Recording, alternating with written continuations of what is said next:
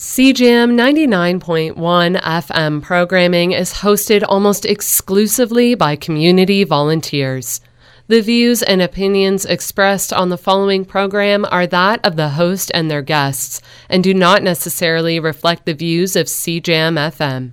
For more information and resources, visit our website at cjam.ca. Hi, I'm Samantha, a past guest on CJAM's Handi-Link. You're listening to Handi-Link on CJAM 99.1 FM, reaching high ground in Windsor, Detroit.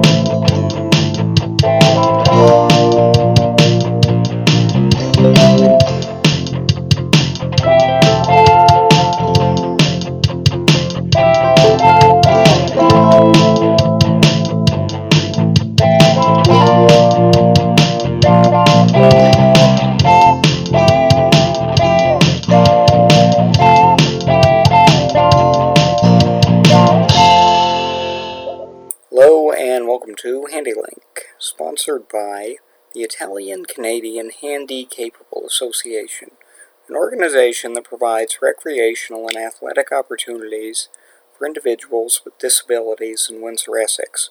For more information, check out ICHA Windsor On on Facebook. I'm your host, Cam Wells. Our first interview was a post dated one, so some of the events referred to may already have happened. In this segment of our show, Prem Kaur will be telling us a little bit about cavernous malformations. So, if you could introduce yourselves and tell me a little bit about your work in uh, cavernous malformations, that'd be great. Hi, my name is Edith Kehoe. Uh, I am the Canadian lead for Angioma Alliance Canada. Um, I do not have cavernous malformations. It's a medical disease that affects uh, several members of my family, which is how I became involved uh, with the association uh, almost 10 years ago now. Prem? Hello, my name is uh, Prem Kaur. I am the Western Canada coordinator for Angioma Alliance Canada. And um, so part of my role is to uh, advocate, educate, inform, support uh, people with cavernous malformations and uh, their families and loved ones. And um, I'm also a person that has the disease of uh, cavernous malformation. And um, yeah, that's a little bit about me. So, for those who might not be as familiar, tell me a little bit about how cavernous malformations can affect a person. Sure. Uh, so, cavernous malformations are abnormal small capillaries in the brain. They're very weak capillaries in the brain, which can uh, ooze or bleed. And depending on the size, location, and the severity of the um, bleeding, it can cause a number of symptoms or side effects, ranging from headaches um, to seizures. Uh, to paralysis and other um, disabilities that would be associated with an acquired brain injury.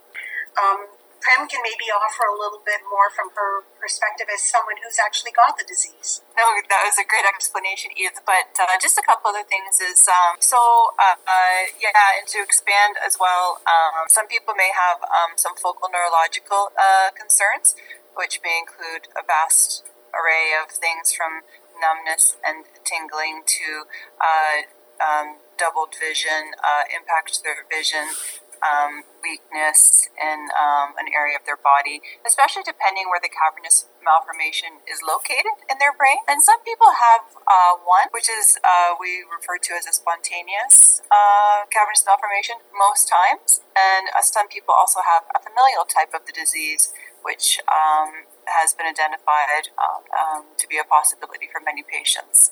Also, sometimes patients who don't have any kind of bleed or oozing um, just may have a very large volume of, um, of cavernous malformations, sometimes referred to as lesions, uh, in the brain. And by simply having those many in their brain, sometimes they experience some symptoms like fatigue, headaches, um, other sorts of uh, symptoms similar to that. So, and um, and unfortunately, probably the worst outcome of uh, cavernous malformation is when they bleed and bleed into the um, the rest of the brain, which is then therefore a hemorrhagic stroke. But that is like the worst uh, case scenario. So, with uh, all the side symptoms you mentioned, is there ever a risk of misdiagnosis or uh, doctors mm-hmm. labeling it as something else? absolutely. Um, cavernous malformations are not something that you can just see by looking at a patient. You can't diagnose just by observing. Um, the patient has to uh, have an MRI uh, in most cases in order to diagnose the disease because it doesn't show up on other types of testing. So, an angiogram, which is commonly used um, when a stroke is suspected um, and, and might, you know, show that there's an aneurysm or that there's a blockage in the brain, um, will not tell you whether or not you've got cavernous malformations because they're such small blood vessels that they don't appear on an angiogram. A CT scan, which is another very common diagnosis diagnostic tool. Um, will only show a cavernous malformation if there is an overt hemorrhage and if it's recent. So if you had a hemorrhage a year ago and you're only now having your CT scan, it might not show up. So the MRI, and, and even when we're talking about an MRI, we're talking about one of the more powerful machines, one of the more modern ones with a, a certain type of sequencing, is the most effective diagnostic tool for determining that someone has the disease. Um, oftentimes, people who are diagnosed with cavernous malformations almost by accident. Uh, we call them incidental findings.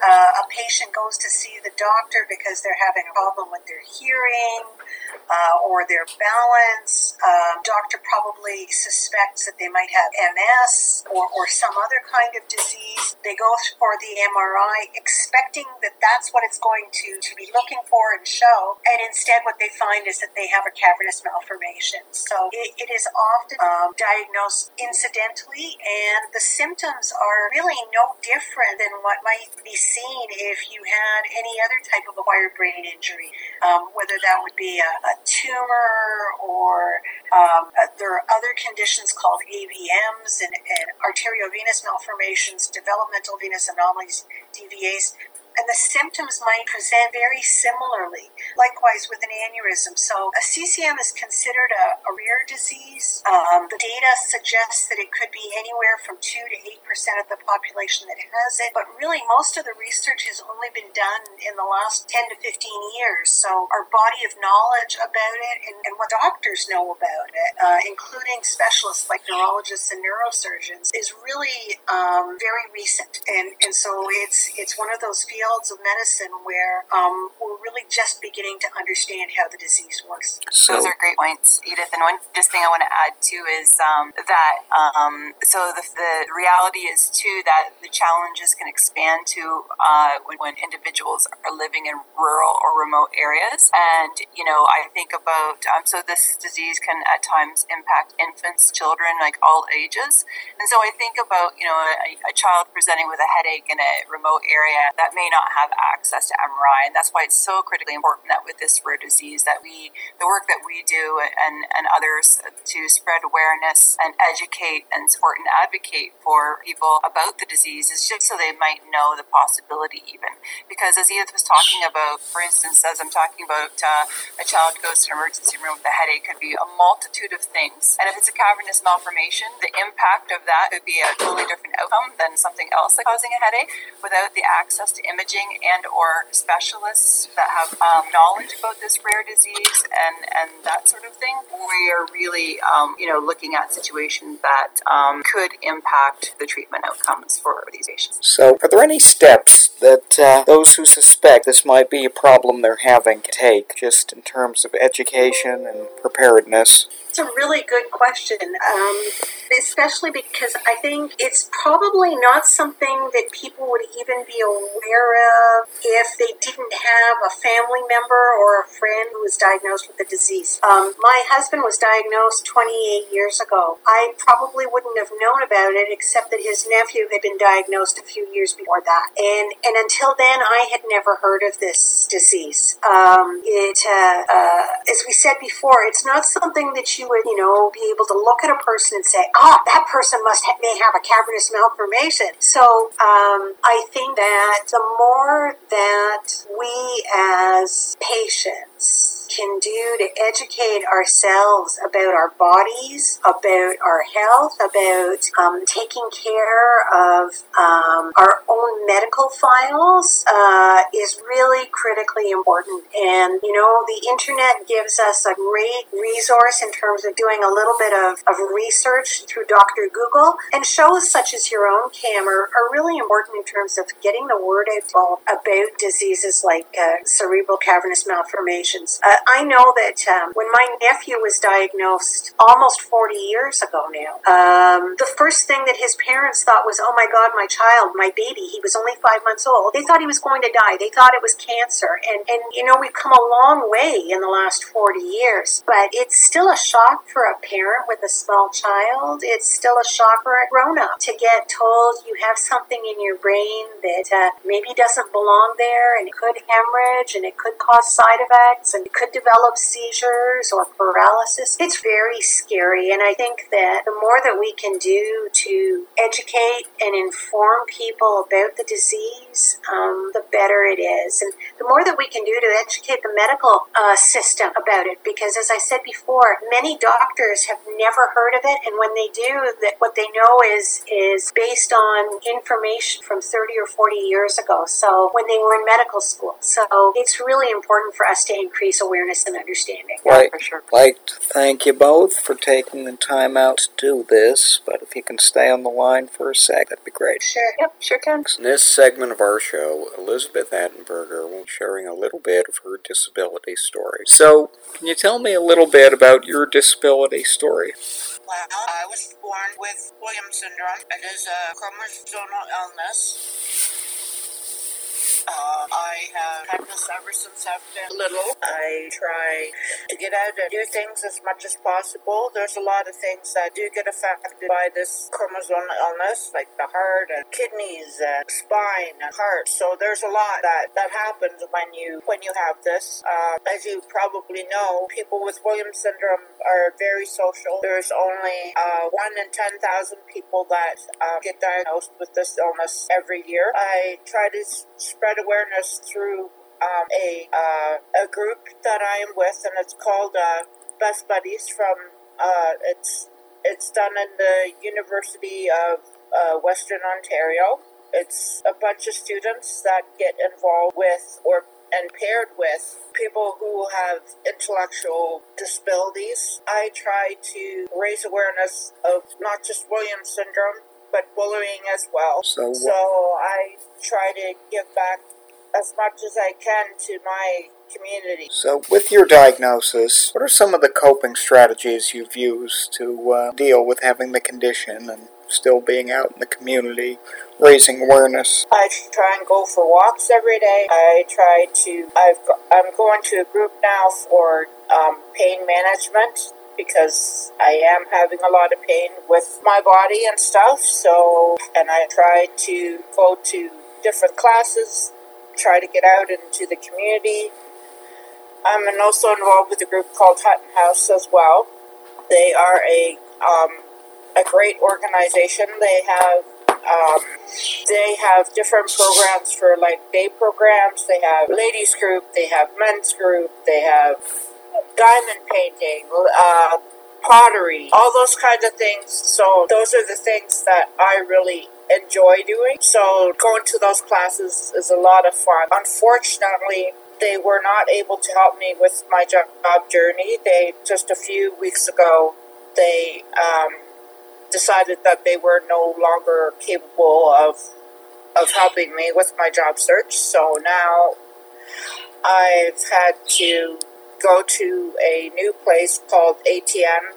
They are um, specifically involved with people who have disabilities. So having to start over, it made me very sad because I gave so much of myself and I felt like I was being given up on. And I, I, I guess I just felt really lost and really sad. But I realized that change is sometimes a good thing. Learning something new is always a good thing. So this is my opportunity to to learn new new skills and who knows So, what I'll be able to do.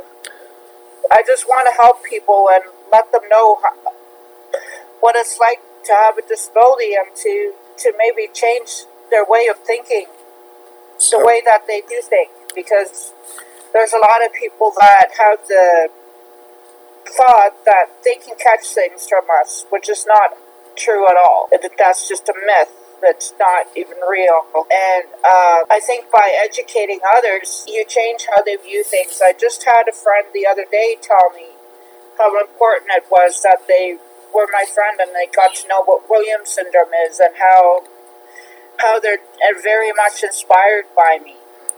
so I'm So curious. those are the things that I look forward to. Those are the things that I hold on to when when I'm having a rough time. So, in terms of your job journey, what would you like the public to know about a person with a disability's right to work? What would be the ideal outcome for you? Well, the ideal outcome would be to find a, a good boss, someone that I can trust, someone that I can confide in, someone that is maybe more educated with disabilities so that it makes it an easier um, decision for them to, to decide to hire someone with a disability. I think it's a great opportunity for them to learn something new from someone else. They get to kind of see how we view the world and how we function in, in a job. Yes, we may have things that need accommodations and things like that, but all in all, if I'm able to get up every day, go on the bus, be responsible, be there and work and do my job, then that's what the most important thing is for me. And sometimes that can be really hard to find as a, as a good employer because, because you, it's a lot of people have that stigma. Again, it's someone that has a disability. How do I know they're going to be do the job right or that kind of thing? So that's why it's important to have agencies that can be there to support you and to help you and to kind of educate your potential employers so that they have an easier ability to hire someone like us. So, in that sense, uh, do you have anything you'd like to say to all the employers out there who should look at the person rather than the statistics, so to speak? I think it's very important for an employer to have an open mind and to kind of try and think how would how would I feel if I were in their shoe. You need to put the shoe on the other foot in order in order to kind of understand where we're trying to come from because we do have skills. We're very smart. We learn. It's not like we're not capable of learning. So I think that's the thing that people need to realize. All we want is to, to fit in and to be accepted, just like we do in normal society, which is sometimes a very difficult thing to do as well because of the way people judge us. So that that can cause all kinds of problems where people become very isolated. They actually become more um, afraid or uneasy around people that they don't know. It it makes them have social anxiety. I have that sometimes. So I guess the thing is that what I'm saying is it's im- important to give us a chance to. We're just as capable as anyone else. We just have differences because of the way that, that we're made. It's not our fault. It's just the way that we are. All we want is the opportunity to show you guys how capable we really are. I'd like to thank you for taking the time out to do this, but if you can stay on the line for a sec, that'd be great. Handi-Link will be right back after these commercial messages. Stay tuned. Did you know CJAM collaborates with clubs and organizations both on the University of Windsor campus and in the general Windsor Essex community? There are a bunch of different ways your group can collaborate with CJAM to help bring it more attention, but also make your current group project a little easier. We can schedule an interview to help the community learn more about your club or organization. Don't worry, the interview can be pre recorded, so have no fear of misspeaking. If you're looking for a smaller way to advertise something special with your group, look no further. We can create PSAs for events, fundraisers, volunteer calls, new clubs, and more. We have you covered. Then there's events. If your group is struggling to get everything accounted for with your event, why not collaborate with CJAM? We can help gather volunteers, secure a venue, equipment, catering, and more. Save yourself the stress of setting up your event while creating a new connection. Interested or just have questions? Email us at info.cjamfm at gmail.com. We hope to hear from you soon.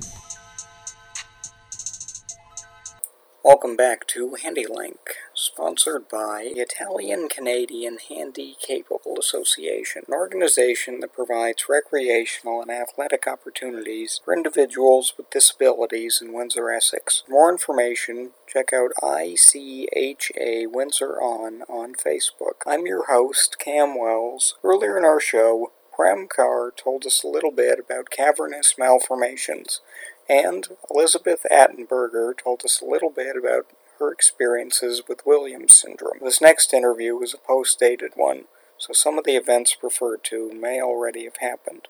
In this segment of our show, Nicole Daigneault will be giving us an update on her yoga program. So, can you tell me a little bit about your latest adapted yoga work? Yes, Cam, and thank you again, as always, for this opportunity.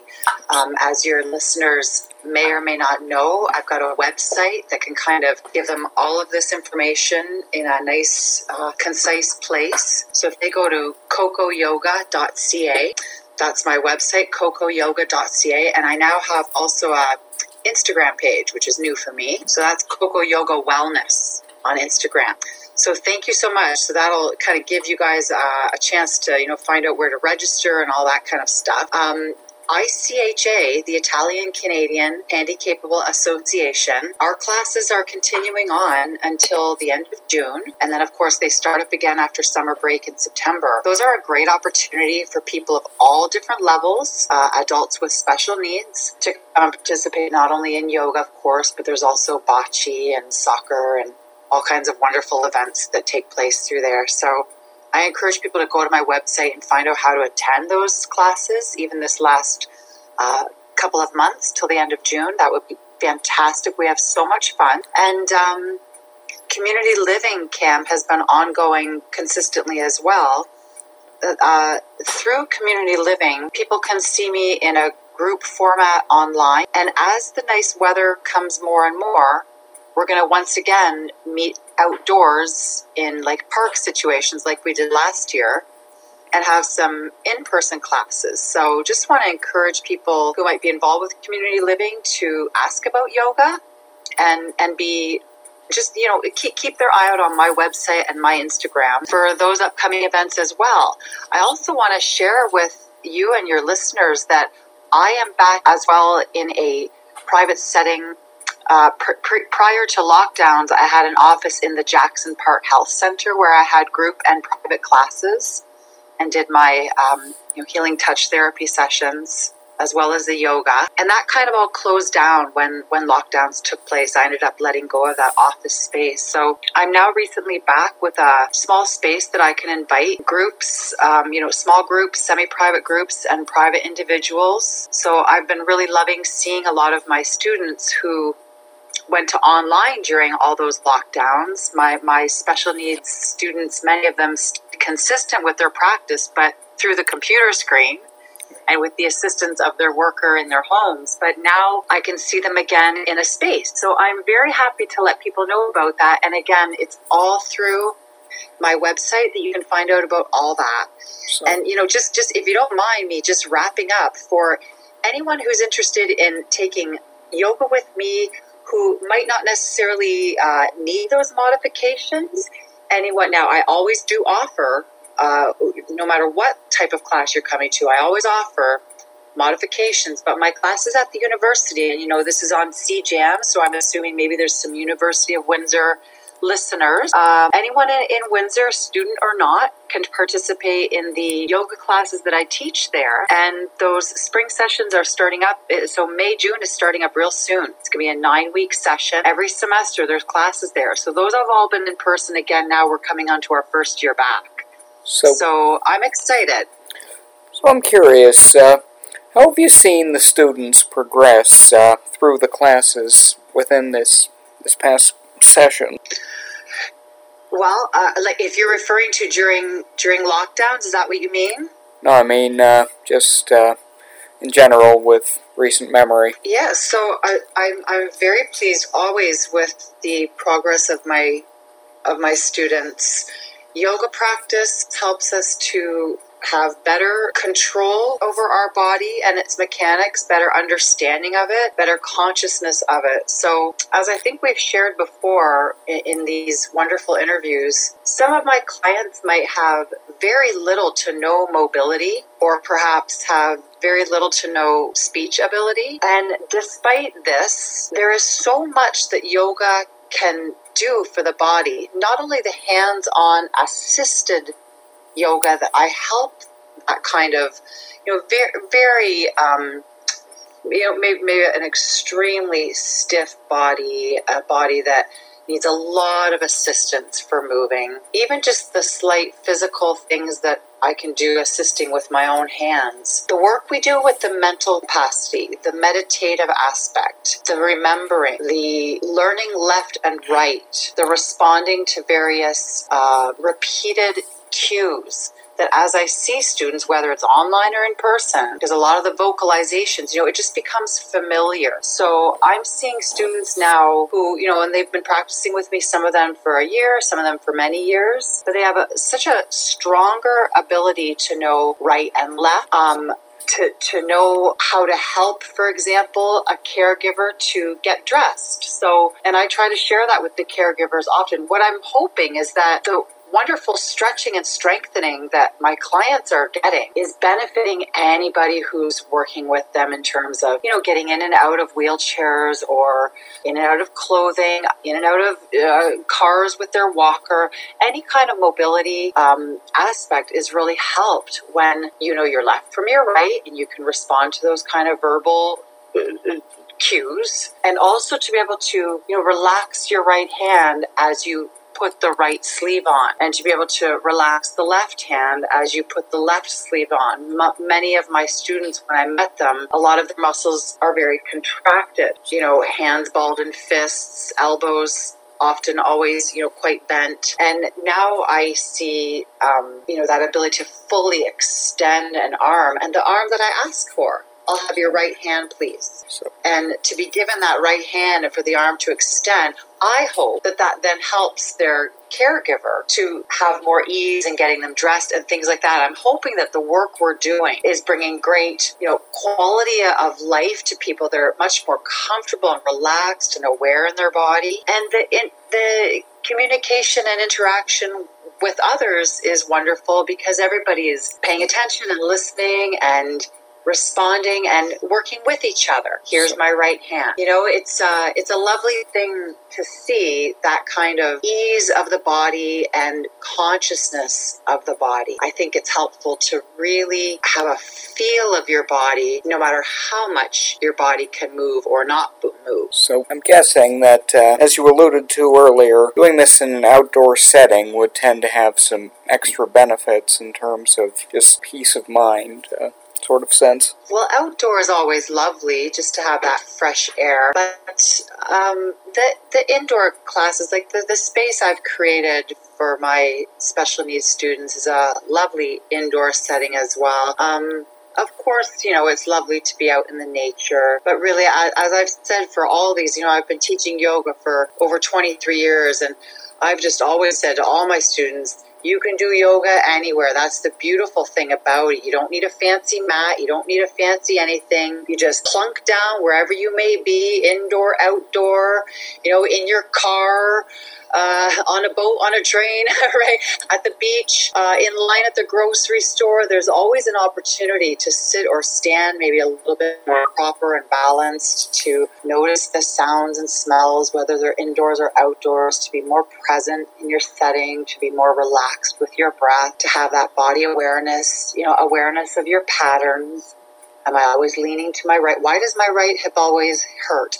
Like to thank you for taking the time out to do this. My friends, I'm really grateful Elizabeth was able and willing to take the time to be a part of the show. But the fact is, when a person with a disability asks for the same dignity and respect that anyone else would be afforded, betters our whole community. The fact is, if we don't speak to our own needs, and those things which would make our lives better. People might not necessarily look and see that for themselves. Sometimes we have to be our own champions, our own advocates. This has been Handi-Link. I'm your host, Cam Wells, reminding you we're all equal. So get on out there and have yourselves a good one. Something tells me you've earned it, folks. We'll see you next week.